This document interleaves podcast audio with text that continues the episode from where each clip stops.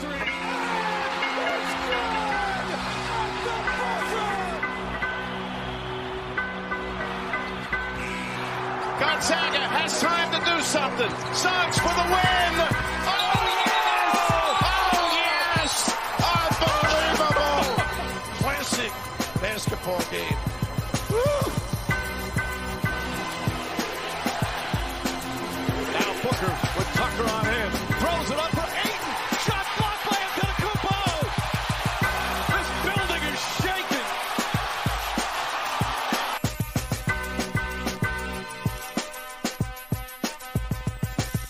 Six. Jordan open. Chicago with the lead. Running on fumes with forty-five points. At the end of the game, you got to get it out of his hands.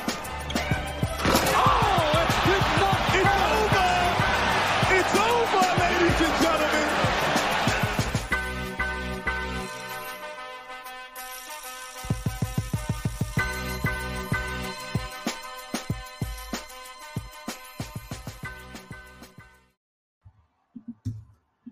What is up, everyone, and welcome back to a brand new episode of the three and D. I'm Paul Lombardi. I'd like to welcome everyone back to the Review and Preview Network for my weekly N B A and college basketball show.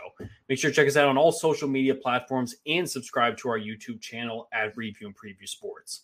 In tonight's episode, it's the season finale, final episode. We'll be going live again later on in the year when the N B A season's back in full swing, when the college basketball season's back in full swing. So season finale of going live tonight. But we got a lot jam-packed in this episode. Um, we're, we'll go over the Warriors winning the twenty twenty-two N B A Finals, an absolutely insane uh, series, and a ton to talk about through that. Some more Kenny Atkinson drama, obviously, with him turning down the Hornets job and uh, electing to stay with Golden State. Some Kyrie Irving drama, some more free agency news, and then later on, I'll be dropping my first round twenty twenty-two N B A mock draft as the N B A draft will take place Thursday night.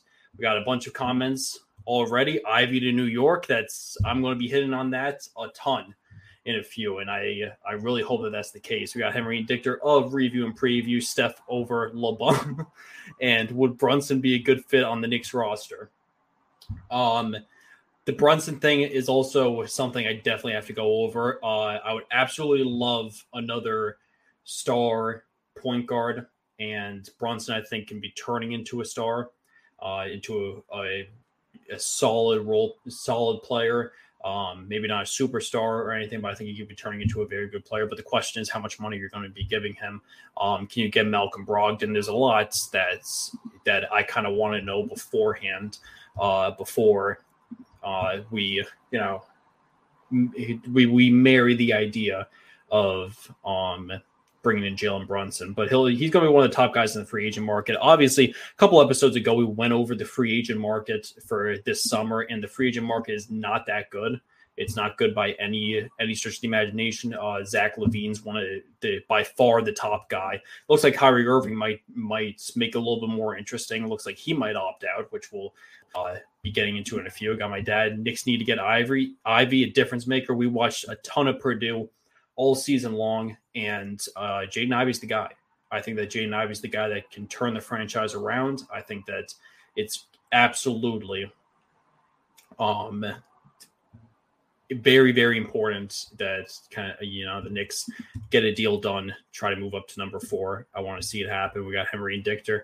Fact of the matter is point guard is a desperate need. I don't think they've had the stability of consistency in that position since Charlie Ward. Charlie Ward, the former Heisman winner. Yeah, I mean, you're you're absolutely right. They have not had stability or a superstar at the point guard position in a long time. Uh, we've had a bunch of fillers, even in the twenty in the two thousands when we were competitive. There haven't been many years we are were competitive uh, over the past twenty years, but the years we were, you know, we had Raymond Feltons and Chris Duhans and all those guys who kind of just like filled the void for periods of time. But we've never had a franchise uh, point guard in a long time. You know, so I think that that's top of the list. Had a bunch of people telling me last night that LeBron is better than Jordan. I can't take these fools anymore. You know, I've been fifty-five episodes in, and Uh, I feel like I've mentioned the Jordan and LeBron debate almost almost every episode, and you know you you could tell by the poster in my room which way I lean. I don't I don't think it's any bit close, but um, you know LeBron fans are always going to be uh, staying staying true to their guy. Jordan fans are the realists in the situation, so you know. Um, Love, love for everybody to drop some comments and, you know, debate us. But then we got Nick Morgeson. Will Kyrie end up with the Lakers to ride the coattails of LeBron again? That's going to be interesting. I mean, I I think they'd have to get rid of Westbrook first in order to bring in Kyrie. But um, that would, it would be an interesting situation. I, I don't see who would – I honestly don't see who would really want, like, desperately want Kyrie right now. You know, I think that it's uh, – I think his entire stock is definitely going downhill. It's a very tough situation. Um, I'm not, I, I don't, I don't love the market for him. I think that it'd be, uh, I think, you know, it's, it's very debatable, which, um, you know, obviously the Lakers and the Knicks are going to emerge as a couple of the top teams that, you know, are going to go after Kyrie because, you know, they have the money to spend and, you know, the, the big the big markets and, you know, they could both use uh, a star point guard, uh, take over a guy like him. But, you know, I I think things will get very, very interesting if the Nets cut Kyrie loose because I, I really am not sure that the Lakers or the Knicks would seriously want to bring him on. LeBron is not the GOAT. It's M J, Chris Duhon. That was a classic. That was a classic Mike Walshevsky line uh, at Madison Square Garden. And Jordan is number one by far. Jordan is number one. So jumping into things, uh, the Warriors win the twenty twenty-two N B A championship. Obviously, you know, over the past week, unless you're living under a rock, you know that the Golden State Warriors are your twenty twenty-two N B A champions. Beat the Celtics in six games. So everybody who said Warriors in six, I'll give you credit. Okay, I said Warriors in seven. But the Warriors in six crowd ended up getting it right. Uh, fourth, their fourth title since twenty fifteen. Warriors now move into third all-time in championships behind both the Boston Celtics and the L A Lakers, who both have eighteen championships. Uh, the Warriors, I believe, have seven now, either seven or eight. Um, they've had four, obviously, now since twenty fifteen. But it's, they move into third all-time. And the big question that a lot of people are asking, and, you know, I'm I'm even asking it too, is Steph Curry uh, was an all-star this year. Once again, uh, took over the three-point crown, is now the all-time three-point made leader in N B A history. He won another N B A title. That's his fourth N B A title and his first ever N B A Finals M V P. He, and he also won the Western Conference, Western Conference Finals M V P. So with all those Uh, accolades coming his way throughout the season, where does he rank all time? And Tom Scavetta dropped the comment at the perfect time. Steph Curry has arguably entered the top ten of all time. Um, back back during COVID in twenty twenty, I bring this up every every so often. Um, I made my list of the top fifty players of, of all time. Made my N B A pyramid. Uh, everybody, you could go check that out at my blog. You know, I'll, I'll I'll drop the uh, link to that, but I made it. It's a little bit outdated because it was two years ago. I published it like I published it June of twenty twenty, I believe. So it's two years old. Uh, obviously, Giannis wasn't in my top fifty. He would be in my top fifty now after winning a, a, a title. Um, I would move Chris Paul up a little bit after making it to an N B A Finals, but Steph Curry is an interesting one. And, you know, I, I keep the list of my top fifty and I move guys up and down, you know, as seasons end and as I so please. Uh, but Steph Curry was ranked fifteen in in my top in my top fifty going in twenty twenty. But now two years later, after winning all of those accolades, he was directly behind at fifteen. He was behind Karl Malone, who I had at fourteen. Uh, Oscar Robertson, I had thirteen. Jerry West, I had at twelve. Bill Russell, I had at eleven. Hakeem Olajuwon, I had at ten.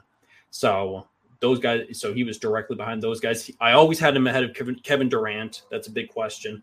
I have Durant ranked eighteen all time and uh, Steph Curry fifteen. But after decent amount of consideration and a lot of thought into it, I, I think he jumps three spots I put it, I have him ranked twelfth all time now on my pyramid.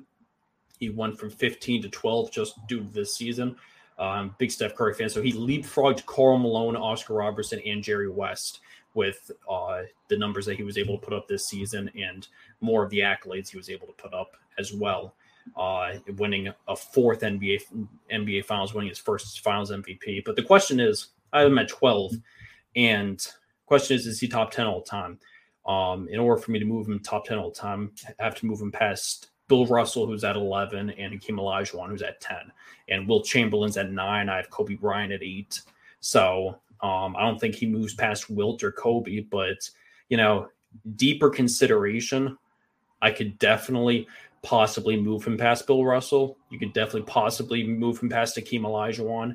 Um, Olajuwon won two rings. Bill Russell obviously won eleven. Bill Russell was on, on that Celtics team that, you know, won basically every single year. So his his rings are forever going to be the um, top of the hill for most N B A players. And it's it's always so it's always different. Different versions of the N B A need to be considered when make the all-time list. Absolutely. Um, every you know every era is different. I'm I love making all-time lists, but I'm also in the um I'm also in the same uh same state of mind that it's next to impossible to make an all-time list because you know you can't you can't really gauge the type of um competitiveness that each era had. It was a different era for sure, but you I think you more just have to look at how the cer- certain players kind of dominated in their era, and you know certain eras, if they were you know not weren't as many teams, weren't as many good players, that definitely hurts them a bit, but because they didn't play against the same competition. But you know the st- the stars are the stars. You know I I don't think that you know you can uh penalize like Jerry West, Oscar Robertson, or any of those guys just because they played in an era that wasn't as good as this as the eighties and nineties and the two thousands. You know, I think that they they're still two of the best players to ever play the game, and they deserve to be in the top fifteen. But Steph Curry, on the other hand, um absolutely dominating in his era. I would move him up to twelve. I wouldn't completely move him in the top ten yet. I would possibly move him up to ten. I'd have to really consider it. Um, consider if I'd want to move him past Bill Russell, and if I want to move him past Hakeem Olajuwon. A lot of people are saying, is he a top ten player all the time? Um, it's it's tough. It's very, very tough to um, to say that he is, because you have to give a good reason why he's above the players that are in the back end of the ten. You know, it, it, it doesn't matter where you, it doesn't matter who makes your top fifty for the most part. Um, you know, Hakeem Olajuwon will be in the ten range. Bill Russell will be in the ten range. Uh, Will Chamberlain will be in the ten range. You might have Kobe a little further down. You might have Larry Bird a little further down. Tim Duncan, Shaq, all those guys. The, which which one of which ones of those guys? He'd have to move past a couple of them. Which ones of those guys does he move past, and why does he move past those guys? That's why it's a very tough debate. Um, and but I think that this one season by far moves him up several spots. It was easy for him me to move him past Karl Malone, Oscar Robertson, and Jerry West, because I think that this fourth title, Finals M V P, he's already won two M V Ps, the all-time leader in threes, the greatest three-point shooter the game's ever seen. I think that all of that kind of makes him leapfrog over guys like Jerry West and Oscar Robertson and Karl Malone. And Karl Malone was a tremendous player, but you know he never never won a championship. It's very, very tough to you know compare four championships to zero. Uh, he he also won two M V Ps just like Steph Curry, so so the two of them are tied there. But Steph's got four rings to Karl's zero. Um, you know it's it's very, it's a very interesting debate, and it can go any which way. Honestly, like you'll get the diehard Steph fans that say that he's pushing top five all the time, but it's, you know at the end of the day you got to you do have to. Um, put into effect a lot of different things. You also got to put into effect too the kind, um, how he changed the game too, because Steph Curry did change the game a lot. Like whether you want to admit it or not, whether you don't like the Warriors or not, whether you hate Steph Curry or not, he changed the game completely. It's a three-point shooting game now. When he came into the league, it wasn't like that. Everybody it tries to be Steph nowadays. He's the first guy who would consistently shoot ten, ten feet from behind the three-point line uh, and drain them. And that, then you saw guys like Damian Lillard and, you know, even LeBron trying to pull the same stuff that Steph that Steph did. So he kind of set a precedent. It's similar, in my opinion, to kind of what Allen Iverson did in the early two thousands. Allen Iverson kind of uh, set a precedent. He was he was a trendsetter. Um, he made the style of the N B A a little bit different. The hard nose of the N B A, the the arguing, the you know being a tough nosed player, the those kind of guys. Um, he was kind of the face of a generation. A lot of kids wanted to be him, and a lot of kids want to be Steph. So that's that's where I stand on the matter. I move him up to twelfth all time. I don't quite have him in the top ten. I. I, I don't necessarily, by the end of the summer, I might have him in the top ten, but I'd have to really consider about if I would put him over Bill Russell and if I'd put him over um, Hakeem Olajuwon after, just after this year. Now, I, I mean, he's still got several years left, and it seems like he's got several very good years left. So, you know, by at the end of it, I would not be shocked if I put him over Hakeem and Bill Russell in the next year or so, even if I don't do it this year. But I also said it after they won. Uh, this is not Steph Curry's final championship either. He's not going to retire with four rings. This Warriors team is built to keep winning. I absolutely think that they're going to keep the team together. A lot of people think that they're going to trade Jordan Poole. I think they're going to extend Jordan Poole. They're going to keep the core together. Uh, Draymond, Clay, and Steph are not going anywhere. And I I think that, that Steph will retire with probably five rings. If if not even another one. I think that before he retires, the Warriors are going to win another championship. I I can absolutely see that happening. Uh, it could be as soon as next year. You never even know, uh, depending on how the other teams in the West kind of match up against him, because they're they have a ridiculous amount of experience now. They have more experience than almost anybody besides LeBron in the end that's still in the league. So I I don't think that Steph is going to retire with four rings.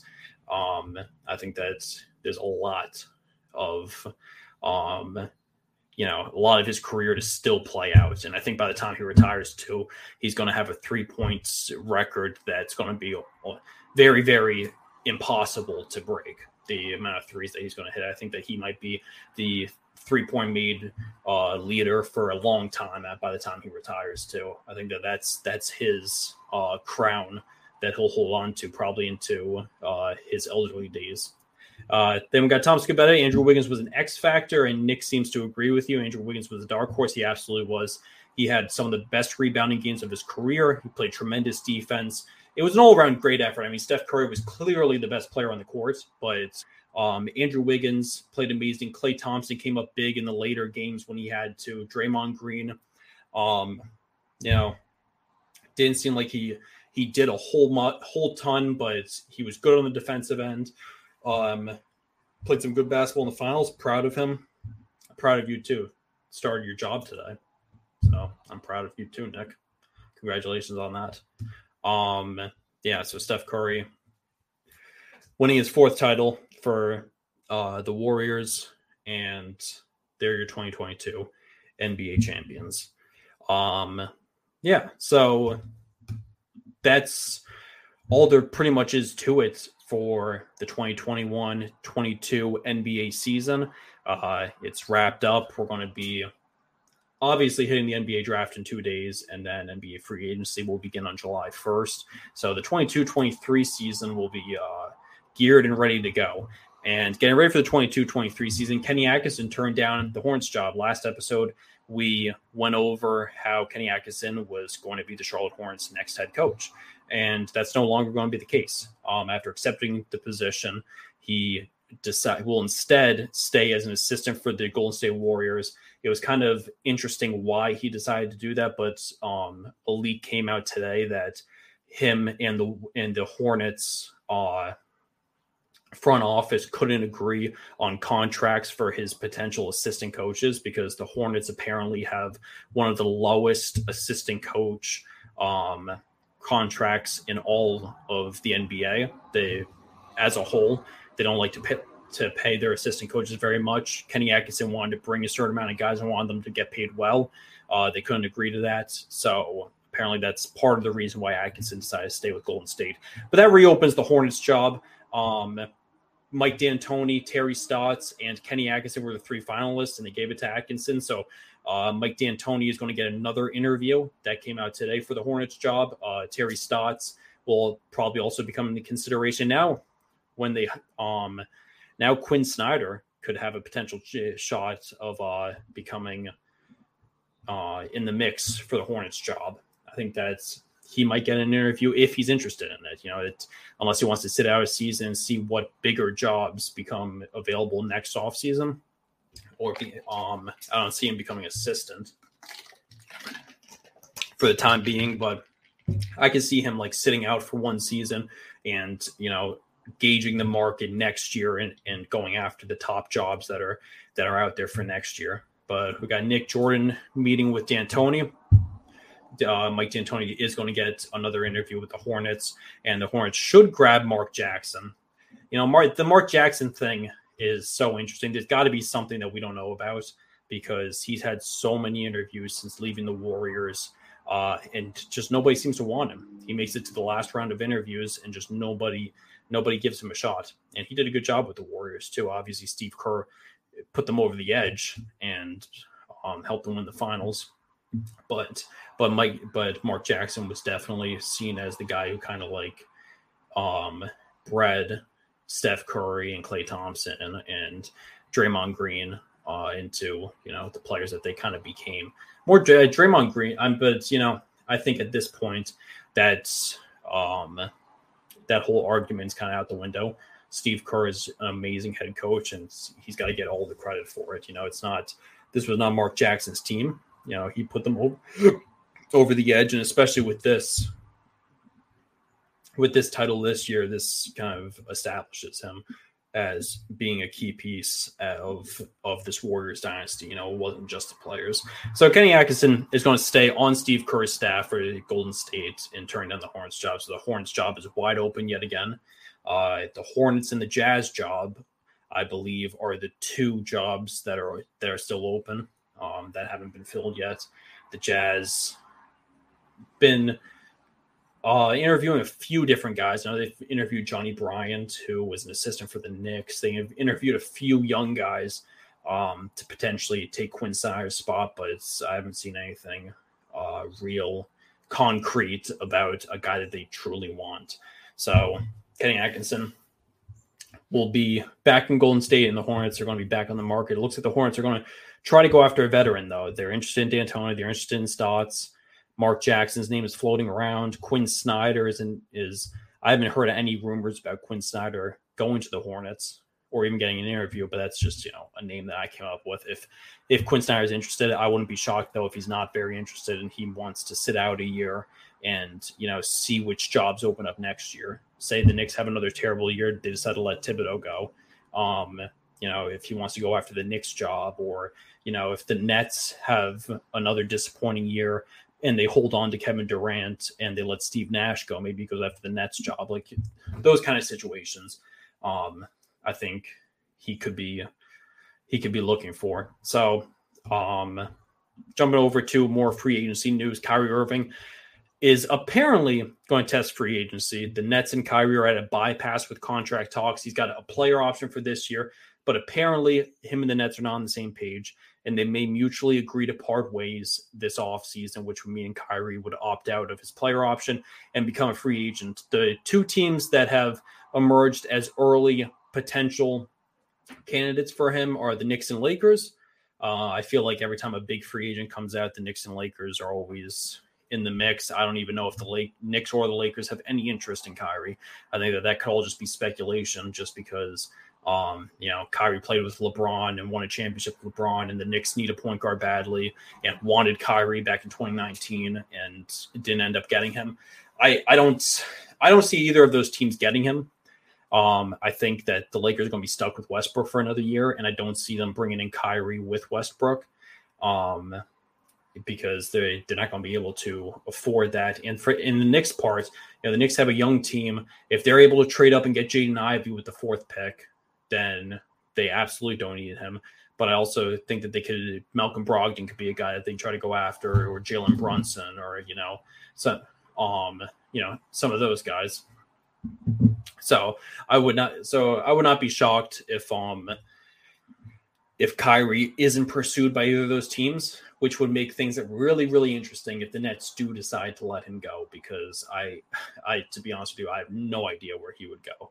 Um, I, I don't think he'd get anywhere close to the money that he'd be owed if he opted into his player option next year with the Nets. So I think it's it's going to be very interesting to see from now until July first uh, what the Nets and Kyrie decide to do with uh, with his contract, because they're definitely at a bit of a feud. And it seems like, you know, Nets the Nets seem frustrated with Kyrie, but Kyrie seems a little frustrated with the Nets too. Kyrie's you know, posting some cryptic things on Twitter about after the news broke, um, kind of like shading the Nets a little bit. So yeah, we don't know what's going on behind closed doors, but I think it's going to be very interesting to see. And also with Kevin Durant under contract too, his best friend, you know, part of the reason why he decided to go to the Nets was to team up with Kevin Durant. Uh, it'd be interesting to see what Durant's response is to all of this. But Warriors won the N B A Finals. The N B A free agency takes place in a week, but this week, twenty twenty-two N B A draft takes place. So without any further ado, my twenty twenty-two N B A mock draft. Uh, the first, we'll be going over the first round. Um, we won't be going over both rounds. May may take way too long, but um, the first things first. The N B A draft will be taking place on Thursday. This upcoming Thursday will be on E S P N. Uh, a lot of talk about who's going number one, who's going number two. Uh, this this is one of the first years in a while that the number one pick is so wide open just two days before the draft. Usually you have like a leak that, uh, you know, a guy is definitely getting taken number one by now, and it just hasn't been the case. It could be it could be any three. It could be Paolo Banchero. It could be Chet Holmgren, and it could be uh, – Um, it could be Jabari Smith. So I think, I think that's it's going to be really interesting to kind of to see what happens. I'll put up the graphic in the meantime um, that we have of my mock draft. So here we go. Um, if everybody can see, this is my twenty twenty-two N B A mock draft for the first round. Um, first things first, we've got, with the number one overall pick, the Orlando Magic will uh, take Jabari Smith out of Auburn. So personally, I like Jabari Smith a lot. I think that Jabari um, is the best player in this year's draft. He's a lengthy uh, stretch forward who can shoot. Uh, he can do just about everything. And I think he's going to end up being the best player from this year's draft. That's that's my personal take. Um, I would not be shocked if if he's the best player. I think that's um, he's an all just an all-around stud. He averaged sixteen point nine points, seven point four boards, and shot forty-two percent from three at six ten, two hundred twenty pounds. Uh, he's an absolute stud. Obviously, the Magic have rumors with taking Chet Holmgren first overall because uh, of of him potentially being on the same team as Jalen Suggs, who was his high school teammate. But I don't think, um, personally, I think that Jabari Smith is going to end up going number one. I think he could fit in nicely in a front court with Jonathan Isaac and Wendell Carter, uh, Cole Anthony, in that backcourt. I, I I think that would be a great a great piece to build around for the future for the Magic for sure. And then the second pick, I got a little bit of a curveball here. I got it's O K C going Paolo Banchero at number two.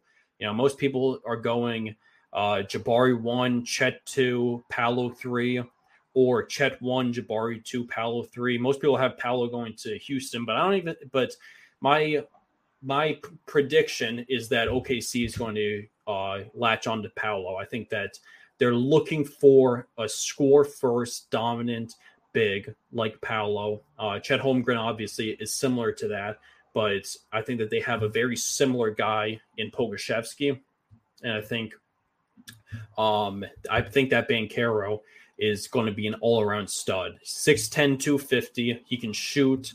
Um, he can do it similar to Jabari Smith. In my opinion, he's very similar to Jabari Smith, um, but just I I would say a little bit less skilled and a little bit less of of a shooter than Jabari Smith is. But he averaged seventeen point two points, averaged seven point eight rebounds, a tremendous rebounder at six ten, two fifty. He's got great size, uh, plays good defense. And I think that he can be a great off-ball scorer to go along with guys like Shai Gilgeous-Alexander and Josh Giddey, who are both young and both could be pass-first backcourt pieces. So I I think um, I think those could all be key pa- key factors to O K C wanting to take Banchero at number two. And we got a couple more comments. Mike DeSanto from Review and Preview. No concern over Smith not showing up in the tourney.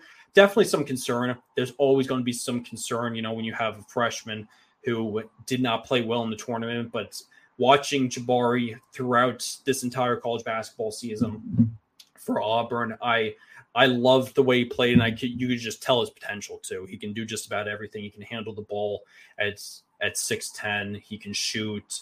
He's a scorer at will. Uh, I think that's. I think it would, it would be smart for the Magic to take him first overall. I think he's going to be the best player in the draft. Very nice graphic, thanks, Nick. Uh, Shaden Sharp to Detroit just seems right. I like. I part of the reason why I had him going to Detroit is because it seems like a good fit. He's going to be good. And Nikola Jovic going to has to go to Denver. I think that um, they're going to have a legitimate shot at getting him at twenty-one, because that's right around the range that he's supposed to go. And that would be hilarious if they end up getting him. But for the sake of, uh, you know, N B A fan sanity, not having a Nikola Jovic and a Nikola Jokic on the same team, I, I decided to have him go to Memphis. But then at number three, I've got Chet Holmgren. So in this case scenario, the Rockets are going to be and are going to end up with the one player that uh, the other two teams didn't want, which isn't a bad thing whatsoever.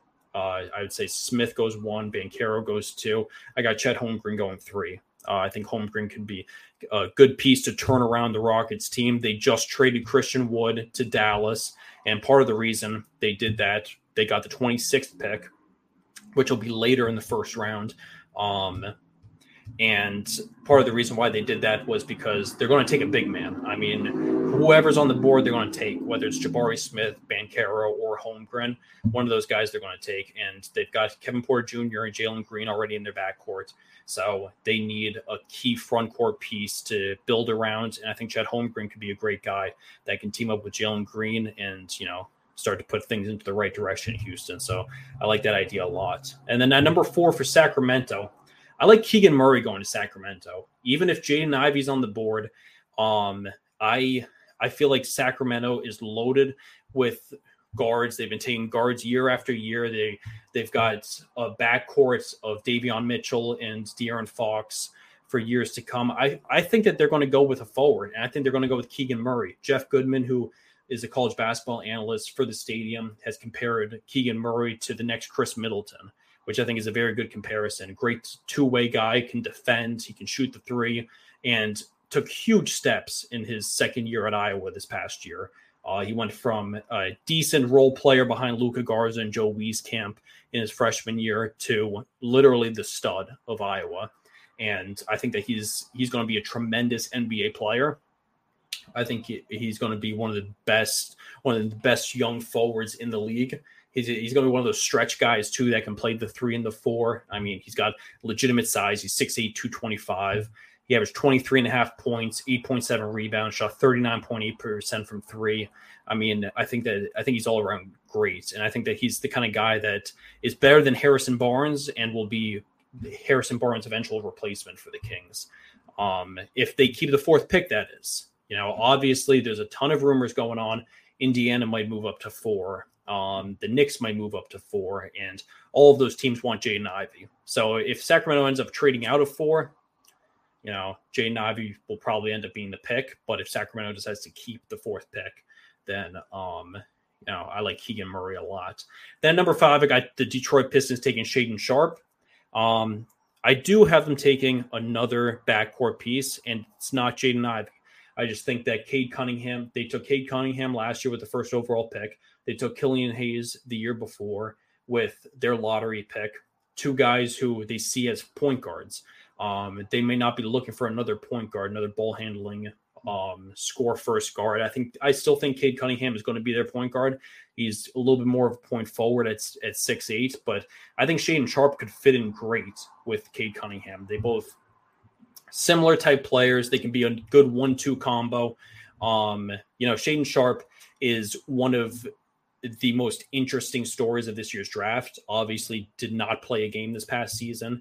He did has not played a game since high school. He uh, committed to Kentucky and decided to withdraw. Um, decided to not play in any games, but just practice with the team, and didn't play in any college this past year. So, and a lot of people think that with his talents, if he had played some college basketball this year, he's a, he would have been a legitimate choice for the first overall pick. That's how good he is. So. Um, I think that Shaedon Sharpe is a very, very interesting uh, choice, and I don't see him falling past six or seven. I know Port. I saw the report that came out today. The Portland Trailblazers are huge on Shaedon Sharpe, so do not anticipate him falling past seven. Apparently, Damian Lillard loves him. He worked out for the Trailblazers, and Trailblazers love him. So if Sharpe were to end up falling to seven, he's not falling past the Trailblazers, I don't think.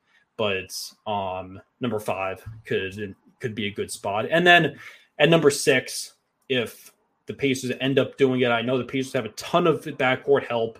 They have Malcolm Brogdon under contract. They've got Tyrese Halliburton. They got Buddy Hield, who they traded for. But if Jaden Ivey falls to six, he's not going, he's not going any further than six. This is like, this is like a weird case scenario kind of top six um, that I had in this draft. You got to, you got to do that though. You know, you can't just go with the mold, because every year, you know, I've been covering, been, Um, doing mock drafts, covering the N B A draft on my own over the past ten years. And every year there's some curveballs. And a lot of times there's some curveballs in the top six. So you got, there's some guys that fall a little bit, some guys who get selected much, much higher than you would anticipate them. You know, we could end up seeing a Malachi Branham going top five or somebody like that. You know, you, you never know what's going to happen. So I think that it, that's all going to be interesting. So in this case scenario, if Jaden Ivey falls to six, he's not falling past the Pacers. I think in that case scenario, he would team up with Tyrese Halliburton as their future backcourt, and they would probably trade Malcolm Brogdon, which they're trying to do anyway. And if this is the case and the Knicks aren't able to get the fourth pick or the sixth pick from Indiana, I could see them – Um, possibly holding on to the eleventh pick and trading for Malcolm Brogdon, maybe being the partner to um, to take on Brog- Brogdon's contract for the Pacers if the Pacers end up with uh, with a Jaden Ivey or one of those guys. I feel like some of the G- those G League guys could be selected higher. If they went to college, a little exposure could be a bad thing based on draft position. Absolutely. I think the biggest loser from um, from this year's N B A G League Ignite team was Jaden Hardy, who I have at twenty-three. He was a top five recruit in the entire nation out of high school last year. If he had it, probably if he had played college for Duke or, you know, Kentucky or one of those schools and had a great year, he'd probably, he'd probably be going top seven or so right now. But he, he had a good year for the G League, but he was a little inconsistent shooting from the field.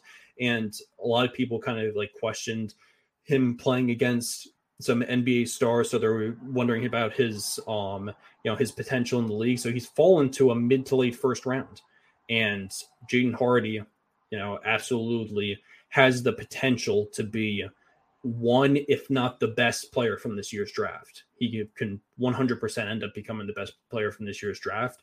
Um, but he fell to the late first round mainly because.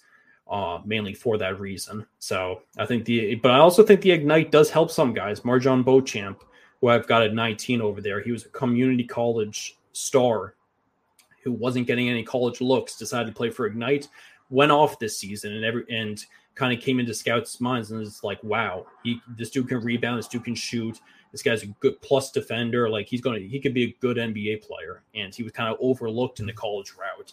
Um, he played prep school, he played community college, and then he decided to go play for Ignite because they gave him a contract and he made the most of it.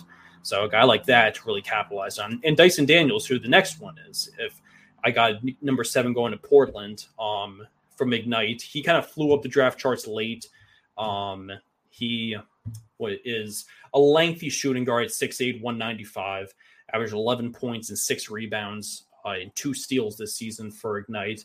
But He's a good lengthy combo guard. They think he can handle the ball at six eight. Uh, he can do a lot of little things very well. He's a good defender.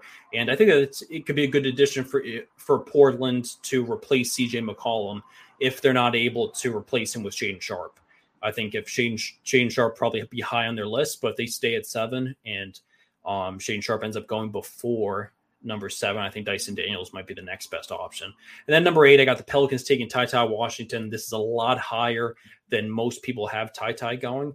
Um, I mainly have it because I think the Pelicans are probably going to look point guard. They've got Devontae Graham under contract uh, for another year, but it's um, they're they're starting to build a bit of a contender. They traded for C J McCollum. They got Brandon Ingram. They've got Zion coming back. They got Jonas Valanciunas. So that's four of their starting five right there. And the one guy that's missing is a pure point guard. And I think Ty Ty Washington could be the pure point guard that they're lo- that they're looking for. Um, he's a good he's a good distributor. He's a good scorer. Um, he's a good spot up shooter too. He was a little inconsistent during his one year in college this past year at Kentucky, but besides that, I think he's you know I think it may take him a year or two to really come into his own. But I think he'll be a quality N B A player. And I think he'll end up becoming a solid defender as well. So I think that I wouldn't be shocked if the Pelicans decide to go down that road, down that road, unless they, you know, are just looking more for, for bench pieces um, to fit behind like McCollum and Ingram and Zion and everybody. But when they're fully healthy, I mean, the Pel- Pelicans are starting to put together a winner. If Zion comes back and is fully healthy and is the old Zion Williamson, that team could be a tough out next year. So I think that point guard could be the one thing that they're lacking. Devontae Graham is a very good point guard, and I think that he's doing a great job holding it down for now, but he's got one year left on his contract. You don't know if he's their future answer and if they have a chance of having another future. Um, they also have Kyra Lewis, too, who missed this entire season uh, after tearing his A C L. So that's another guy who could become their future point guard, uh, but probably more of a bench player in the league. And then at number nine, I got the Spurs taking A J Griffin. This is one of those picks that just seems right. You know, A J Griffin is one of those guys that would fit perfect in Popovich's system. Uh, a lot of people, there's no doubt that the Spurs could probably use a big man. I mean, Griffin is technically a front court guy. He's technically, um, He's technically a small forward, but they could probably use a big man more, where they'll probably may end up looking at Jalen Duren or Mark Williams with the ninth pick uh, to, to try to get a pure center. But I, I like I like the idea of A J Griffin going to Spurs, because Griffin, I think, is one of the surest things in this year's draft. There's a lot of guys who have a ton of big time potential, but could flame out. I think A J Griffin is going to be a solid N B A player. He's a tr- knockdown three point shooter and a great defender, great athleticism. He's got all the makings to be a good, tremendous three and D guy in the N B A. I, and I think that the Spurs would not, I, if he, he's going to go in like the nine to twelve range, something like that. And I wouldn't be surprised if the Spurs snag him, just because they know what he's capable of and they know what they're going to get out of him. I wouldn't be surprised if if the Spurs end up snagging him at number nine. Um, I think that's I think A J is going to be a tremendous, uh, tremendous player. If he ends up falling to the to eleven for um in the Knicks stay at eleven, I would love for them to consider him. And then number ten, I got the Wizards taking Jalen Duren. I feel like every single year, I I have um the Wizards taking a center, because that's like their biggest team need. But they have they do have a loaded front court now after a few trades. They traded for Kristaps Porzingis. Uh, they got Kyle Kuzma. They got Daniel Gafford. They got Rui Hachimura, who they drafted a couple of years ago. They got Denny Avdija, who they drafted a couple of years ago. Um, so they got they have forwards, but they don't really have a pure center. You know, Porzingis is seven one, but is more of a power forward. I think that Jalen Duren could be a very good piece to go along with Bradley Beal, good pick and roll player. Um, I wouldn't be shocked if they decide to go to go Duren at number ten. And then the Knicks at number eleven, Johnny Davis um, is the guy. I think that if in this case scenario, uh, Johnny Davis would have to be the choice. Obviously, the the Knicks would love point guard, would love to go point guard. But if there's they stick with the eleventh pick, there's really no point guard to take there unless Ty Ty Washington falls. And that's only if they like Ty Ty enough that – that they would draft him at eleven. But Johnny Davis is a guy who is a lengthy is a lengthy kind of combo guard. They think he could be a point guard in the N B A because he's a very good ball handler, great rebounder for his size too. He averaged eight point two rebounds a game at Wisconsin this year as at six six, one ninety-six. Um, averaged one point two steals as well, and averaged almost twenty points a game. He's one of the best players in the country. Uh, is a knockdown scorer, not not known to be uh, extremely knockdown three-point shooter, but you know, can score within the three-point line. And you know, I I, th- I think that uh, Johnny Davis is going to end up being a stud. And as end up is going to end up being a very good player, I should say. And I think that if if this the, if the top ten plays out the way that I have it playing out, Johnny Davis is the pick for the Knicks. And then at number twelve, I got Benedict Mathurin going to Oklahoma City. Um, Mathurin is was a breakout player this year for Arizona, who was one of the best teams in the nation. He's a great two-way player, great scorer, can rebound. There's also there's been a, some rumors coming out um, of the um, from scouts today, actually, that Mathurin could go as high as five. Apparently, the Pistons are extremely high on him. Uh, they may want him to be their future shooting guard, so you never know. But in this case, Mathurin falls a little bit. This is O K C's second pick um, of the first round, and um, I I think that. Uh, the second pick of the lottery, I should say. And, you know, if they end up going, they're going to end up going big man at number two. So I think that they would love to go guard. And I can see them going with Mathurin to possibly team up with Giddey and Gilgeous-Alexander in, in that backcourt. And then the Charlotte Hornets, we got Mark Williams going number thirteen. I think that this is a perfect kind of uh, situation. I see a lot of mock drafts that have Mark Williams going thirteen to Charlotte.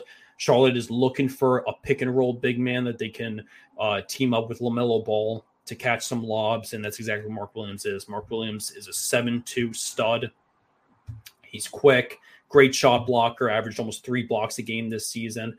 Uh, he does, he's not much of a shooter. He's an in-the-paint scorer, can grab some rebounds, and I think the biggest thing, too, is him measuring at seven two. He was met, he was a sophomore this past year at Duke, and he – measured seven feet tall um, his freshman year. And at the combine this year, he's measuring in at seven two. So he could still be growing too. I mean, the dude's the dude is only not even twenty-one yet. So he might be done growing now, but he measured in at seven two, will be listed as seven two next year. So uh, I think that Mark Williams is a great rim protector, and Charlotte's definitely going to be looking for a rim protector with their thirteenth pick as well. Uh, and a good pick and roll kind of guy, because LaMelo Ball, they they're they're going to start viewing LaMelo Ball as a Trae Young kind of player, in my opinion. The Hornets are going to try to build LaMelo into like the next Trae Young. They want maybe not as good of a shooter as Trae Young, but a high assist guy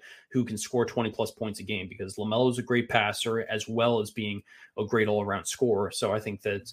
That's that's their ultimate goal. They want him to be a nine ten assist guy as well as a twenty-five plus point per game kind of guy. That's like their their ceiling for him. So they want so just like Trae Young has with Clint Capella in Atlanta, the Charlotte Charlotte wants um, a pick and roll big man who can block shots to kind of team up with LaMelo there in Charlotte. And I think that's that's exactly what Mark Williams is.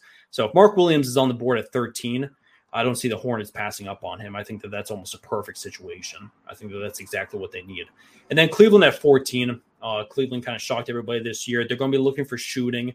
They were their one thing was they were a little inconsistent from behind the arc, and Malachi Branham is the perfect pick for them if he's still on the board. He's a knockdown three-point shooter.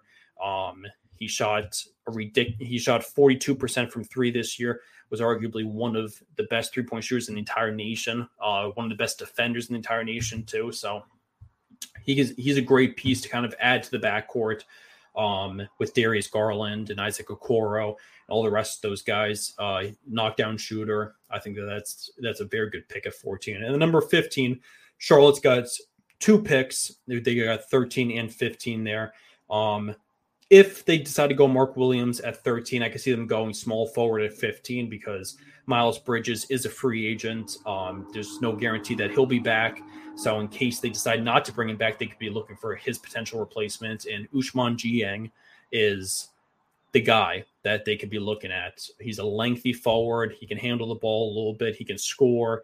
Um, he was a breakout player this year for the New Zealand Breakers in the N B L, uh, the uh, the National Basketball League, which has some New Zealand teams, has some Australian teams. I'm pretty sure that's the same league that uh, that LaMelo Ball played in when he played for the Lithuania team. Pretty sure. Don't quote me on that, but uh, played for the New Zealand Breakers. R J Hampton played for the New Zealand Breakers as well a couple of years ago when he decided not to go to college um, and play overseas instead. But Jiang is lengthy. He's six nine, one eighty-five, uh, can score off the dribble. He can he can do a lot of different stuff. Good defender. Um, so he's he's also going to probably be the first international player off the board uh, in this year's draft. It's not it's not a big international draft this year. There's not a ton of international names. I mean, as you can see on in my first round mock, I only have two international guys going first round. Um, him and Nikola Jovic, and there's going to be a handful of guys that could go in the second round, but um.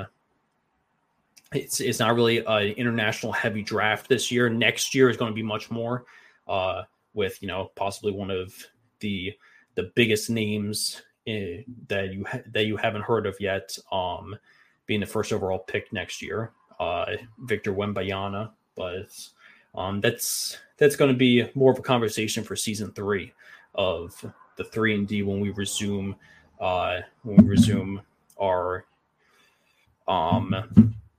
live episodes later on in October. So number fifteen, I got Charlotte taking Ousmane Dieng. And then it's, and then sixteen and on, it gets interesting. You got a bunch of contenders um, for the most part that are going to try to look for some bench pieces and uh, some guys who could potentially be replacements. I think Tari Eason is a great pick for the Hawks at number sixteen.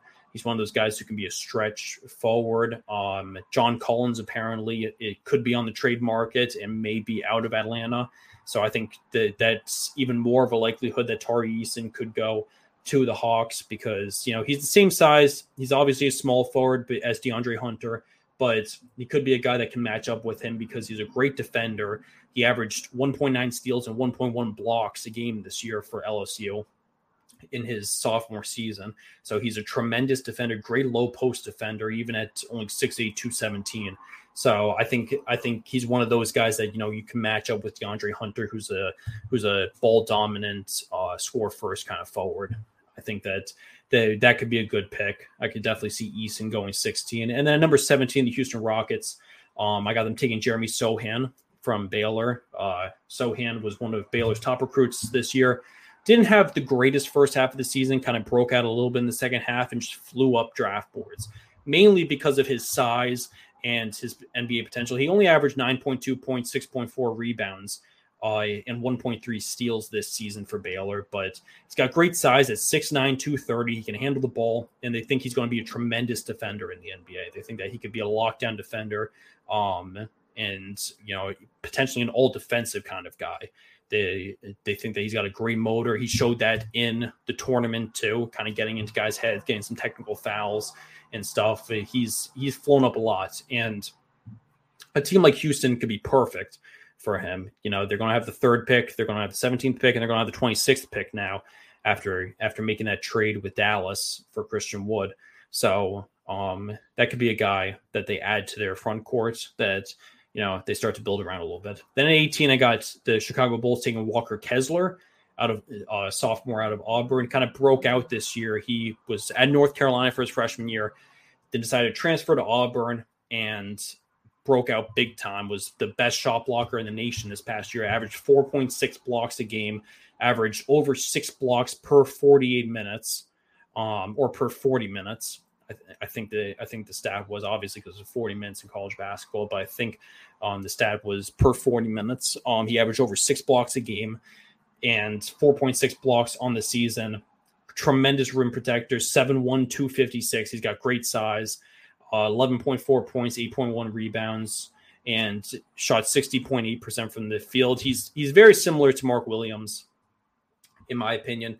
He's um, like the next tier below Mark Williams. Um, he's the two of them are going to be similar players. They're both going to be shot blocking, back to the basket scorers, pick and roll kind of guys. And Chicago could definitely use that. Um, they they've got Nikola Vucevic, who is the exact opposite of that. He's uh, three point shooting and rebounding, but it's not much of a defensive big man. Whereas Walker Kessler is uh, back to the basket scorer, pick and roll guy, and tremendous shot blocker. So I think that, you know, they could complement each other very well, at least for next year. And then Kessler could potentially take over uh, for, at the five for Vucevic when um uh, he becomes a free agent. And then nine, number nineteen, we got Minnesota. Timberwolves have a lot in their backcourt, but Marjon Beauchamp is a great, very good player. We just went over him before, so I don't even need to get into him too much. But I feel like he could be a guy that succeeds with the Timberwolves. Um, add him to an already solid core that they're starting to build with Karl Anthony Towns and Anthony Edwards. Uh, De- one reason why I think that uh, they might end up looking guard at number nineteen is because D'Angelo Russell is probably going to be on the trade block. Uh, he was a little inconsistent this past year, and it seems like the Timberwolves are looking to move on from him. So they kind of want to pair up Edwards with someone different in the backcourt. So Beauchamp could be an interesting option. Not that he would probably be a starter right off the bat. Um, they'd probably start Beverly at the one and Edwards at the two, and Beauchamp would come off the bench. But, you know, high motor kind of guy, great athlete, can play good defense, um, good scorer, and, you know, he does a little bit of everything. As I was saying before, you know, just improved his draft stock immensely by playing for Ignite this past year. He was a nobody before the, before this season. I I don't think that he probably wasn't in single first round mock draft before the G League season started. And, you know, now he's, he's guaranteed, pretty much guaranteed to be a first round pick. He's almost definitely going to be a first rounder. And then number twenty, I got the Spurs taking E J Liddell. Um, this is another guy that I think is right up the Spurs alley. If he ends up falling to number twenty, I think that the Spurs would love to have him. Um, especially if they take E J Griffin with their first pick. Liddell is a similar player and does just about everything on the court. He's six seven, two forty-three. He's got great size. He makes up for, he's more of a power forward than a small forward. He's listed as a small forward because he's only six seven, but he's more of a power forward. He makes up for only being six seven by his two forty-three pound stature.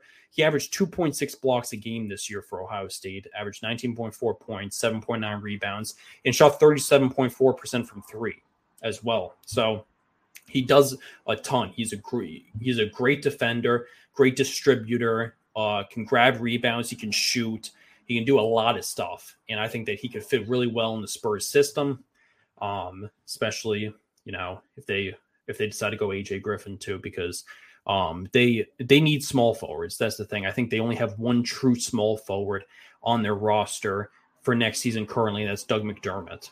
So if there's one thing the Spurs need, it's a true small forward. Lonnie Walker's a free agent, and he was pretty much the only other one. So I wouldn't even be surprised if they if they took two small forwards with two of their three first-round picks uh, this year. At number twenty-one, we got Denver Nuggets. Um, Ochai Agbaji, I've been seeing him going as high as the lottery, as twelve, thirteen, fourteen in that range. I even saw one mock draft of the Knicks taking him at number eleven, but this one, he falls a little bit. Um, He's an all-around tremendous scorer. He was a great defender all through college and decided to keep going back to school and improved his shot making and his offense insanely for his senior season at Kansas this past year. Ended up winning the national title, shooting forty-one percent from three, averaging eighteen point eight points a game, being one of the best players in the nation. He it, it, is one of the best stories in college basketball because, you know, instead of staying in the N B A draft, he smartly decided to go back and improve his stock. And he's a guaranteed first round pick. twenty-one is pretty low. I got to say, I'm a big Ochai Agbaji fan, and twenty-one is pretty low. I'm, I'm not even completely convinced that he's going to fall that far. I think that he's more going to be in like the ten to fifteen range. That's probably more likely what he's going to end up being, but it's, Um, you know, we th- that's why we have mock drafts. It's two days before the N B A draft, so I could always I could always change that. And then at twenty-two, um, I got the Memphis Grizzlies going with Nikola Jovic. Obviously, at twenty-one, Jovic is supposed to go between like twenty and twenty-five. That's like his draft stock, and Denver's got twenty-one. So there's there's a good chance that Denver does end up taking Jovic, and they both and they have Nikola Jokic and Nikola Jovic. But regardless, Jovic is a good player on his own. He's a lengthy power forward, six eleven, two twenty-three. He's got a legitimate size. He's a great on-ball scorer. Uh, he, I think he can do a lot of a lot of good things, and he could be a good piece for the Grizzlies at twenty-two to um to replace Kyle Anderson, who is going to be a free agent, and kind of add to that that good young team that they're putting together with the Grizzlies, and you know, give them another scoring option. I think too is is a key is a key part of it. I think that's Jovic would probably be a bench player to start, but you know, he could he could help aid the second unit in scoring. Um, I I think that he's going to be a, a very, very valuable player in the N B A. And then at twenty-three, I got the Philadelphia seventy-sixers taking Jaden Harvey, Jaden Hardy um, out of the N B A G League night. We went over him at the beginning of the show. He was a top five recruit in the entire nation coming out of high school this past year, decided to go to Ignite. Uh, still averaged eighteen points a game for Ignite this past year, but was a little inconsistent from the field. And, you know, a lot of a lot of people started wondering if, you know, he's as legit as they thought he was going to be. Um, so I have him going twenty-three at Philadelphia. I think that if he falls to twenty-three, Philadelphia will take a flyer on him. Why not? You know, they've they they do have plenty of backcourt pieces: James Harden, Tyrese Maxey, Matisse Thybulle, obviously. But but if Jaden Hardy falls that far, take take a flyer on him. Give him a shot. Why not? And then twenty-four, Milwaukee, I think, is going to be looking shooting guard. They're going to be trying to um, find a key bench piece or a potential successor for um, Pat Connaughton when, you know, his contract's up in a couple of years. And, you know, Dante DiVincenzo, they already traded away to Sacramento. I could see them looking for shooting guard. And I think Jalen Williams, if Jalen Williams is there at twenty-four, I think that's almost a perfect selection for Milwaukee, because Jalen Williams flew up draft boards from Santa Clara this past year. Um, he had a tremendous combine. He's got an insane wingspan. six six, two oh nine is a is a knockdown three-point shooter. Shot almost forty percent from three this past year at Santa Clara, and I think he can be a plus defender in the N B A as well. So I think that uh, that Jalen Williams could could give them a pretty solid piece, another three-point, another three-point shooter to kind of watch out for. I wouldn't be shocked if the, uh, you know, Williams should be there at twenty-four, and if he is, I, I feel like the Bucks could be a, a good spot for him to kind of join join that squad with Drew with Drew Holiday and Chris Middleton and Giannis and the rest of them. And then twenty-five, the Spurs have their third of three first-round picks. Um, if obviously we said at number nine, the Spurs could be looking center. If they decide to go two small forwards, they would, I think with at least one of these three first round picks, they're going to be looking center. Um, and if, if they take two small forwards first, they'll definitely look center at twenty-five. And this is, this is a pick that I have a little bit different than most people. A lot of people have Travion Williams going, you know, early, mid, late second round, anywhere in the second round. But I've got him going late first. I think that he is a valuable player.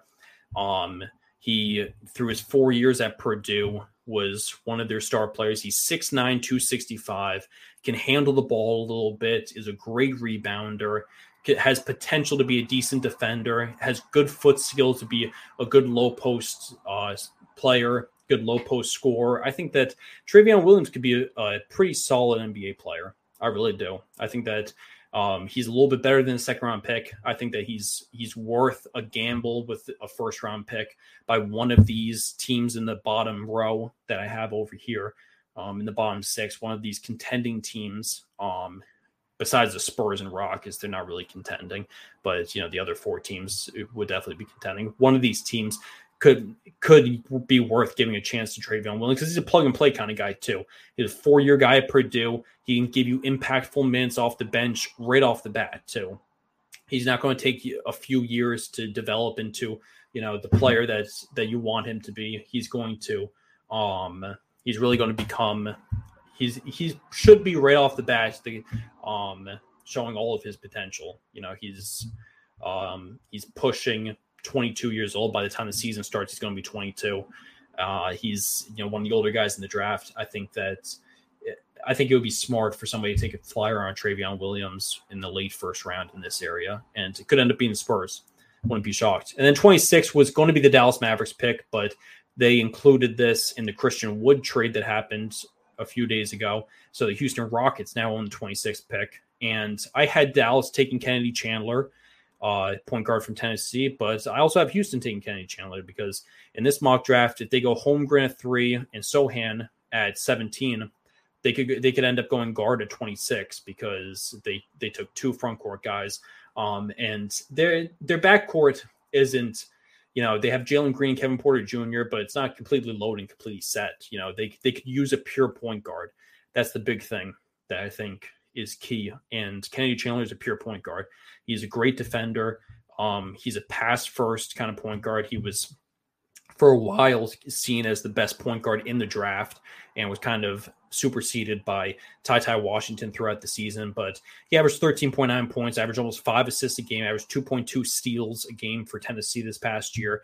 Um, he's going to be going to be definitely a good playmaker, good, um, you know, pass first kind of point guard. And, you know, Houston could use that too, because they got Kevin Porter Junior playing the one right now. And Porter is definitely a score first kind of guard. Um, and same with Jalen Green, too. But even though Porter has done a pretty solid job at taking over the point guard position, um, I think that's I think getting a pure point guard like Kennedy Chandler could be good for the Rockets rebuild as well. And then up twenty-seven, we got the Miami Heat. Uh, the Heat are just going to be looking for depth, obviously. They're they're seen as being right on the cusp of winning another N B A title. Um, they made it to the twenty twenty N B A Finals in the bubble. Weren't able to go over the edge and beat the Lakers, but made it far this past year too. We're not able to beat the Celtics in the Eastern Conference Finals, but um, you know, they they see themselves as being very, very close. And obviously at twenty-seven, if they keep twenty-seven, that is obviously, you know, you got Miami twenty-seven, Golden State twenty-eight, Memphis twenty-nine, and Denver at thirty. You know, these are all contending teams that could use these these four picks as, you know, trade bait to bring in a veteran. I wouldn't be surprised if probably at least one or two of these picks are not going to end up being um, with the team that we think that they're going to be with. But if the Heat somehow decide to hold on to the twenty-seventh pick and not trade it, you know, Kendall Brown, I think, could be a good piece because P J Tucker's opting out of his contract. Um, I think that Kendall Brown could kind of be similar to a P J Tucker, his replacement a little bit. He's six eight, two oh one. Small forward. Uh, he's an athletic. Uh, he's an athletic defensive guy. He's not really. A, he's not really a shooter or anything. He's. I. I wouldn't say that his his game resembles P J Tucker, but he could he could slot in for P J Tucker, and you know he's got a high motor, good skill set, great defender. You know he's one of the savvier players in this year's draft. He was. Uh, he was a top freshman coming out this past year at Baylor, so would not be surprised if that's the route they go. He should probably be going right around twenty-five to thirty in the late first round if he doesn't fall into the early second round. And then number twenty-eight, we got the Golden State Warriors, the reigning N B A champions. Um, if they hold on to this pick, obviously there's there could be a decent chance that they try to trade this pick for, an, for another veteran to keep competing. If they decide to hold on to this pick, I can see them going center.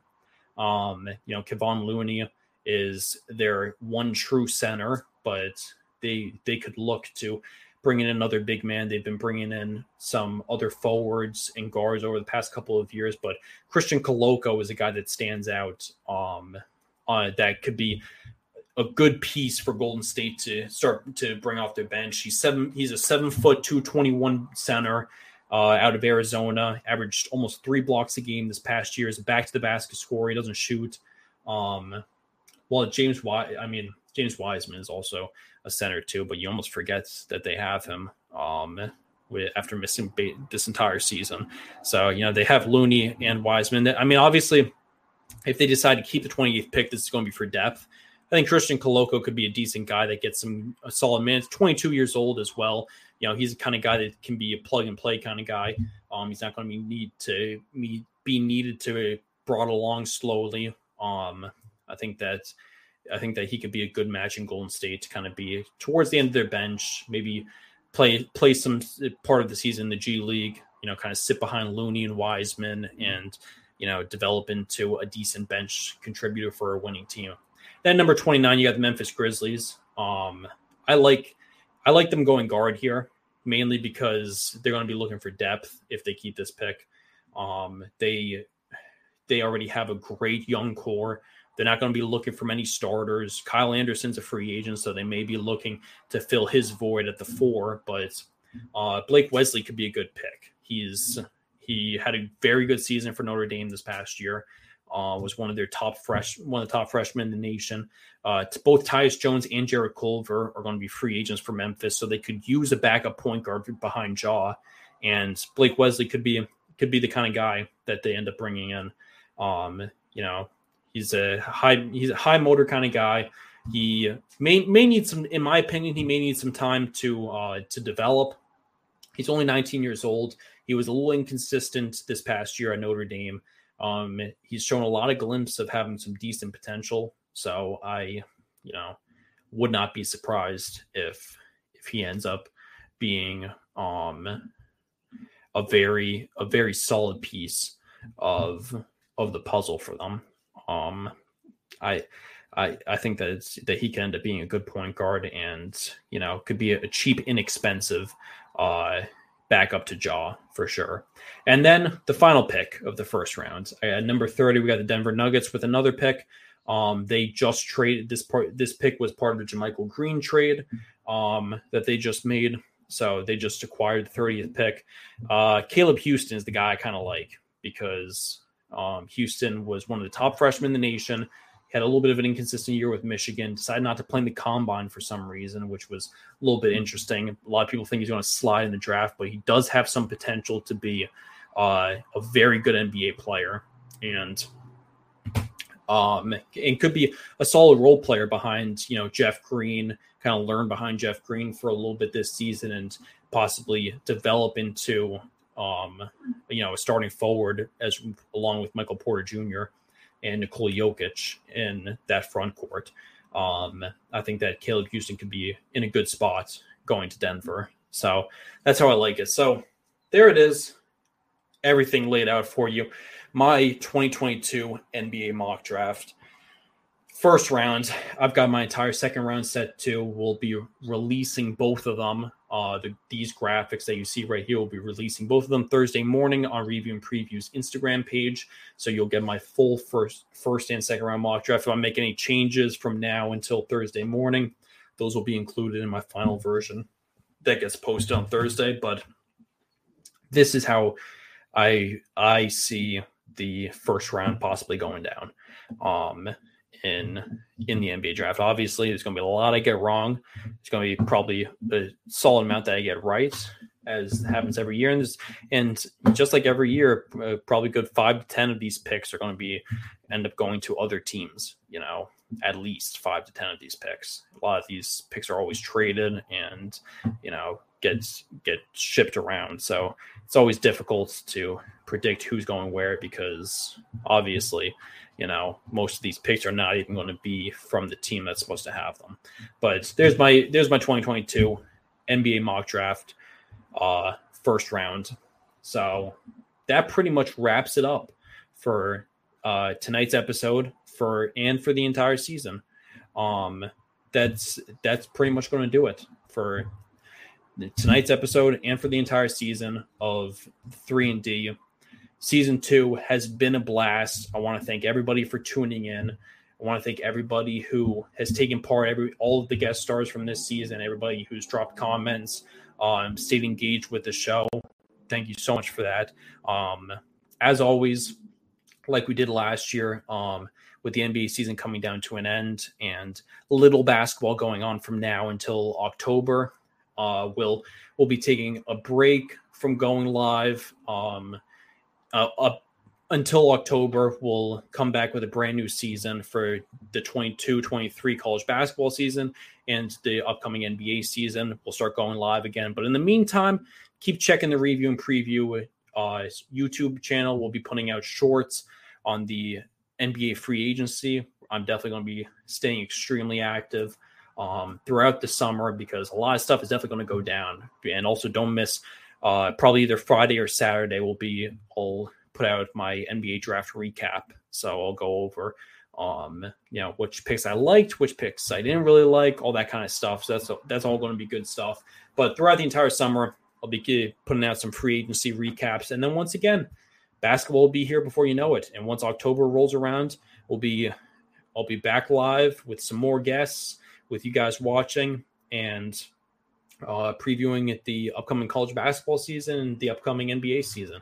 It's going to be here before you know it. So hope everyone enjoys themselves. That's going to wrap it up for tonight's episode. I want to thank everyone who tuned into the Review and Preview Network all season long to watch another episode, another set season of twenty-five episodes, I think it was, of the three and D, and to all those listening via podcast, YouTube, et cetera.